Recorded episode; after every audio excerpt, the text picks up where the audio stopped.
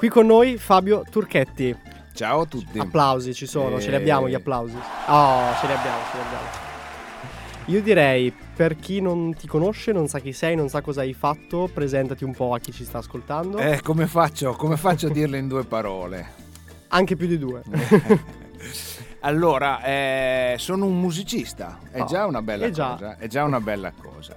Eh, sono un musicista da tanti anni ed è già una bella cosa perché non aver mollato, perché sai, esatto. eh, aver tenuto sempre... duro in tutti questi anni. Eh, e sono un musicista curioso perché non mi sono mai accontentato di quello che comunque in qualche modo avevo fatto, volevo sempre fare qualcosa di diverso, qualcosa in più, mm, scoprire nuovi, nuovi musicisti, nuove musiche, nuovi posti, per cui eh, se c'è una costante nella mia storia musicale è la curiosità. Vero, vero. E devo dire che si, si sente quando si ascoltano i tuoi, i tuoi, lavori, quando si ascoltano i tuoi brani.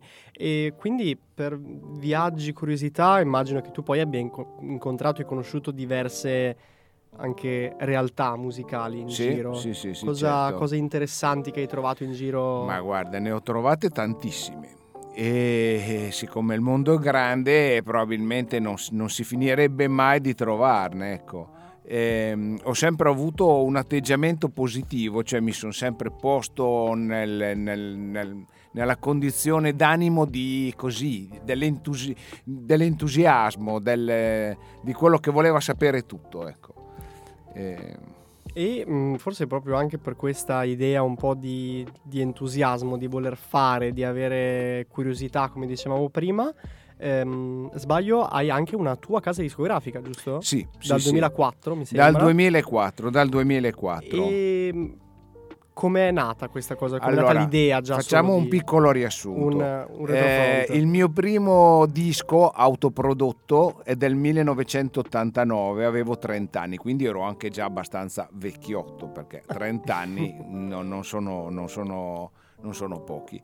E autoprodotto grazie a Roberto Cipelli, oh. pianista cremonese, eh, storico che mm, mi ha detto guarda non ti preoccupare andiamo in sala tu rilassati poi vedrai che sarà bello. E infatti è stato infatti bello. è stato così. E, infatti, e, questo è stato il mio primo disco tutto un po' così per me è un'esperienza nuova.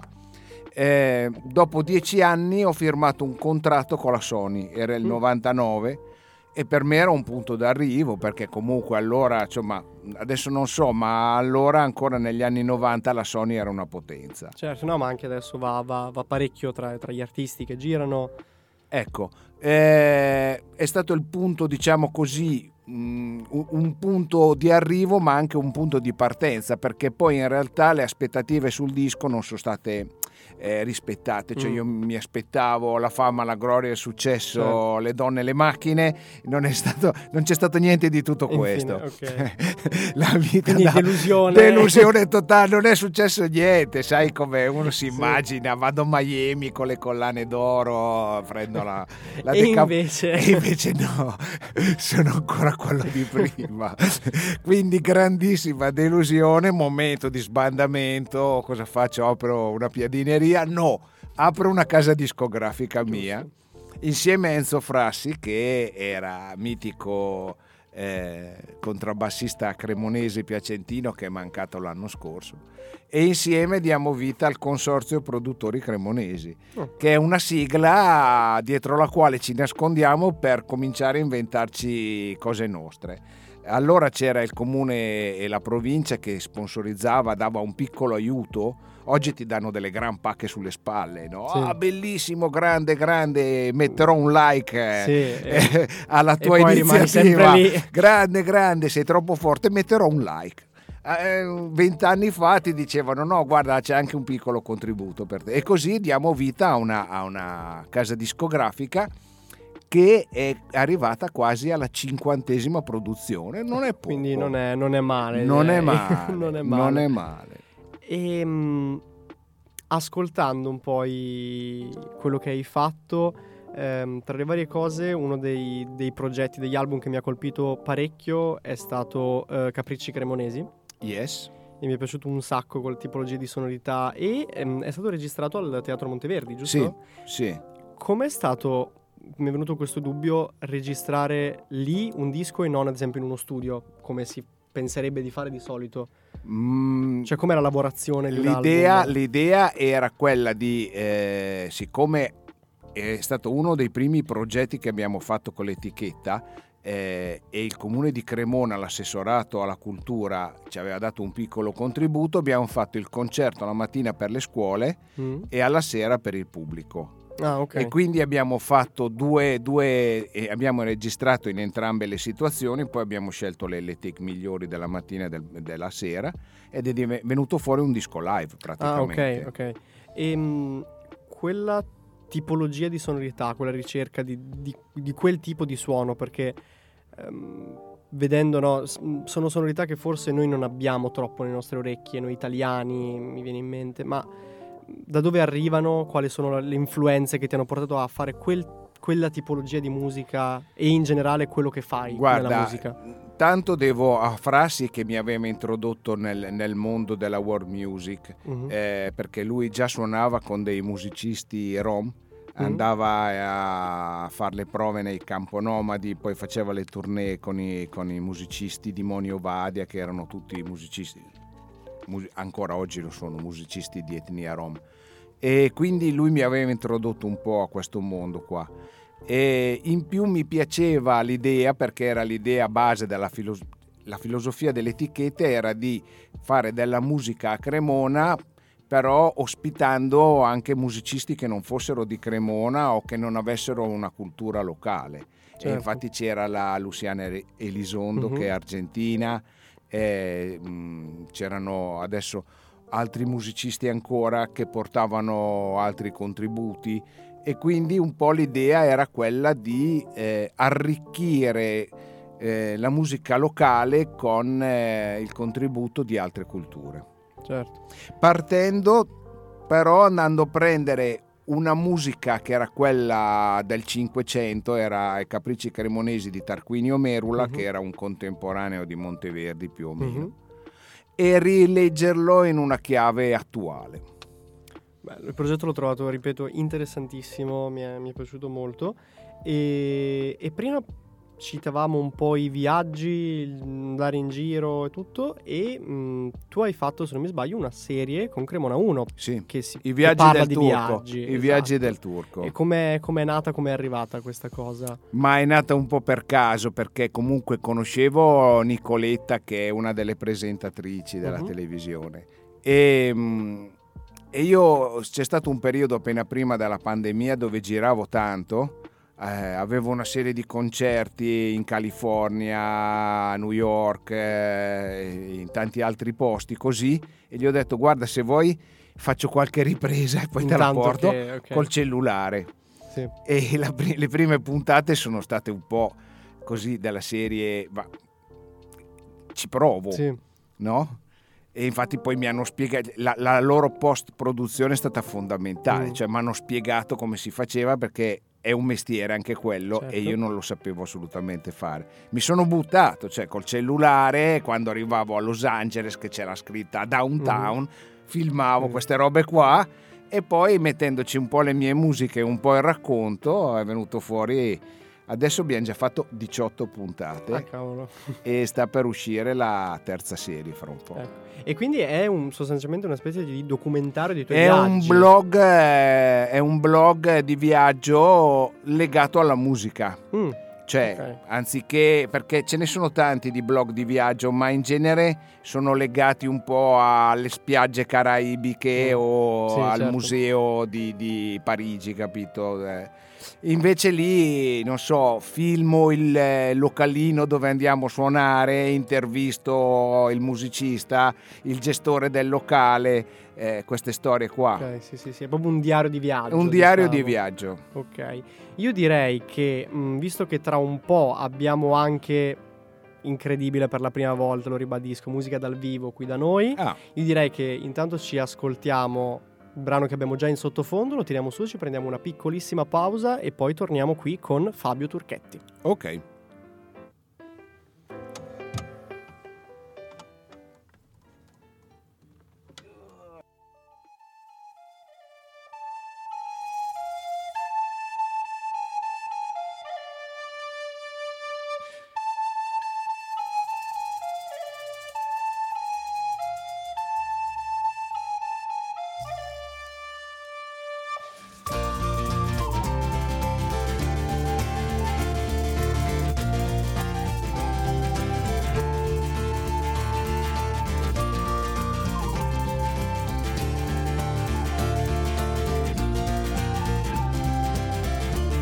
Eccoci, eccoci, siamo qui tornati. Abbiamo qui con noi, ribadisco, Fabio Turchetti. Buonasera, anzi buongiorno. buongiorno, ancora, è ancora momento di buongiorno. E um, hai già tirato fuori il bandoneon. Oh, yes. Intanto, eh, perché mh, c'è questa cosa che magari alcuni non conoscono, magari i non, i non musicisti non sono a conoscenza di che cosa sia un bandoneon intanto. Quindi un po' un excursus. eh, Allora sul, partiamo dal presupposto che anch'io non sapevo cos'era Ok. un bandoneon fino a, a un certo punto della mia vita. Poi un giorno appunto Luciana Elizondo, Mhm. che era argentina, mi dice guarda ho un amico che vende un bandoneon, ti interessa? E ho detto sì, ma non sapevo Cosa neanche cosa fosse. Ok, È una scatola quadrata, eh, rettangolare, anzi mm, rettangolare, eh, nera che mm, produce dei suoni pigiando dei tastini. ok, quindi la possiamo dire una specie di fisarmonica. È una specie di fisarmonica. Ok, io direi allora che ci fai sentire qualcosa, sì? Sì, faccio, Ok. faccio sen- allora io ti propongo, per adesso non faccio un pezzo veramente, ma faccio tre note, giusto per... Ok, facciamo conoscere un Esatto, po'. facciamo, e poi magari dopo facciamo Ok, un pezzo un po' perfetto. più strutturato. eh?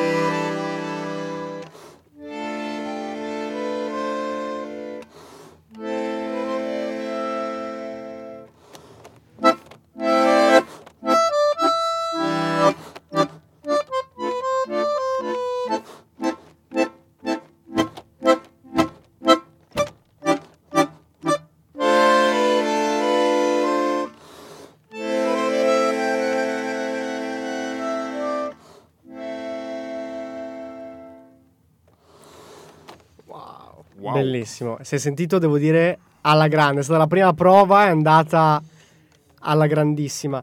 Ehm, che progetti hai fatto con questo strumento? E un sacco, un Tantissimi, sacco, sì, tantissimi, tantissimi. È stato un po' una svolta nella mia vita. Eh, e, mm, è nato anche questo un po' per caso, Mm. devo dire, ma io credo che nella vita in generale il caso, eh, nel bene o nel male, conta tantissimo, nel senso che gli incontri si fanno per caso, le persone belle le incontri per caso, a volte purtroppo incontri anche le persone brutte Giusto. però eh, questo è un po' il gioco della vita. Per cui mh, è stato un po' il caso, ma mi piace anche pensare che invece fosse un incontro karmico, un incontro a cui ero predestinato Ok. un giorno o l'altro e quando l'ho incontrato ho capito che era il mio strumento. e- Beh, e- mm, io so- po- poi so, da un po' avendo letto in giro, un po' da, da voci che mi sono Mm. arrivate da, da chi ti conosceva Mm. già, perché io ti ho scoperto di Mm. recentissimo. Ehm, tu hai, hai fatto una lunghissima collaborazione anche, come dire, di amicizia con Flores, giusto? Sì, non è stata in realtà lunghissima, Ah, ok. è, è stato, vabbè, quando stiamo parlando di tanti anni fa, Mhm. stiamo parlando del- degli anni 80, ehm, io ero andato a Firenze a studiare medicina, lo Mm. raccontavo prima intanto che aspettavamo, e non avevo, non, non- non- sì strimpellavo, ma non avevo mai pensato di fare il musicista.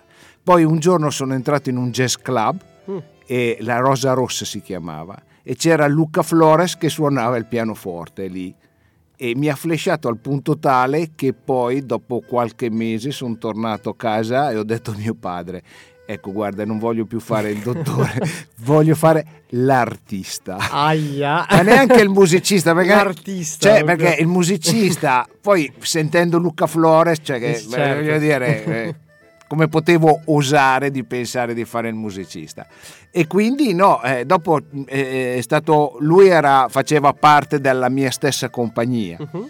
ci siamo un po' frequentati così in gruppo e un giorno gli ho chiesto, siccome ero un compositore, ho cominciato a scrivere musica prima ancora di saperla suonare, Ok. eh, cioè la strimpellavo, ma ho detto ma chissà questi pezzi se suonati da te come, come verrebbero, perché vabbè io li suonavo con la chitarra un po' così da spiaggia. E allora l'idea gli è piaciuta, un giorno sono andato a casa sua e con un registratore a cassette come uh-huh. si usava allora, con un microfono abbiamo registrato un, di più, quasi 20 pezzi, ah, il, il, diciamo così, il mio songbook che lui passava così quando c'era un pezzo che gli piaceva magari si soffermava un po' e invece se non, se, se non gli piaceva andava, andava dritto, dritto. Andava dritto.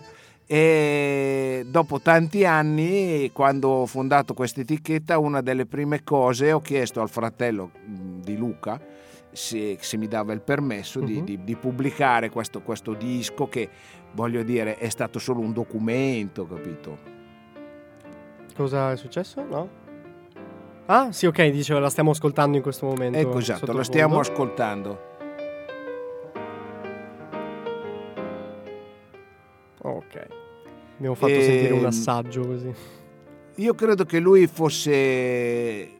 Ero, ero chiaramente timoroso del suo giudizio, come è comprensibile, perché io ero alle prime armi invece lui era già un musicista riconosciuto, riconosciuto che accompagnava Chet Baker, capito? Cioè, il, il, cioè, il, livello insomma, fra sì. me e lui eh, era, era cioè, la distanza artistica era troppo grande, però io credo che lui abbia avuto un buon feedback da, da, dalle cose che, che, che, gli avevo chiesto di suonare, tanto è vero che nell'ultimo disco che ha fatto... Mm-hmm.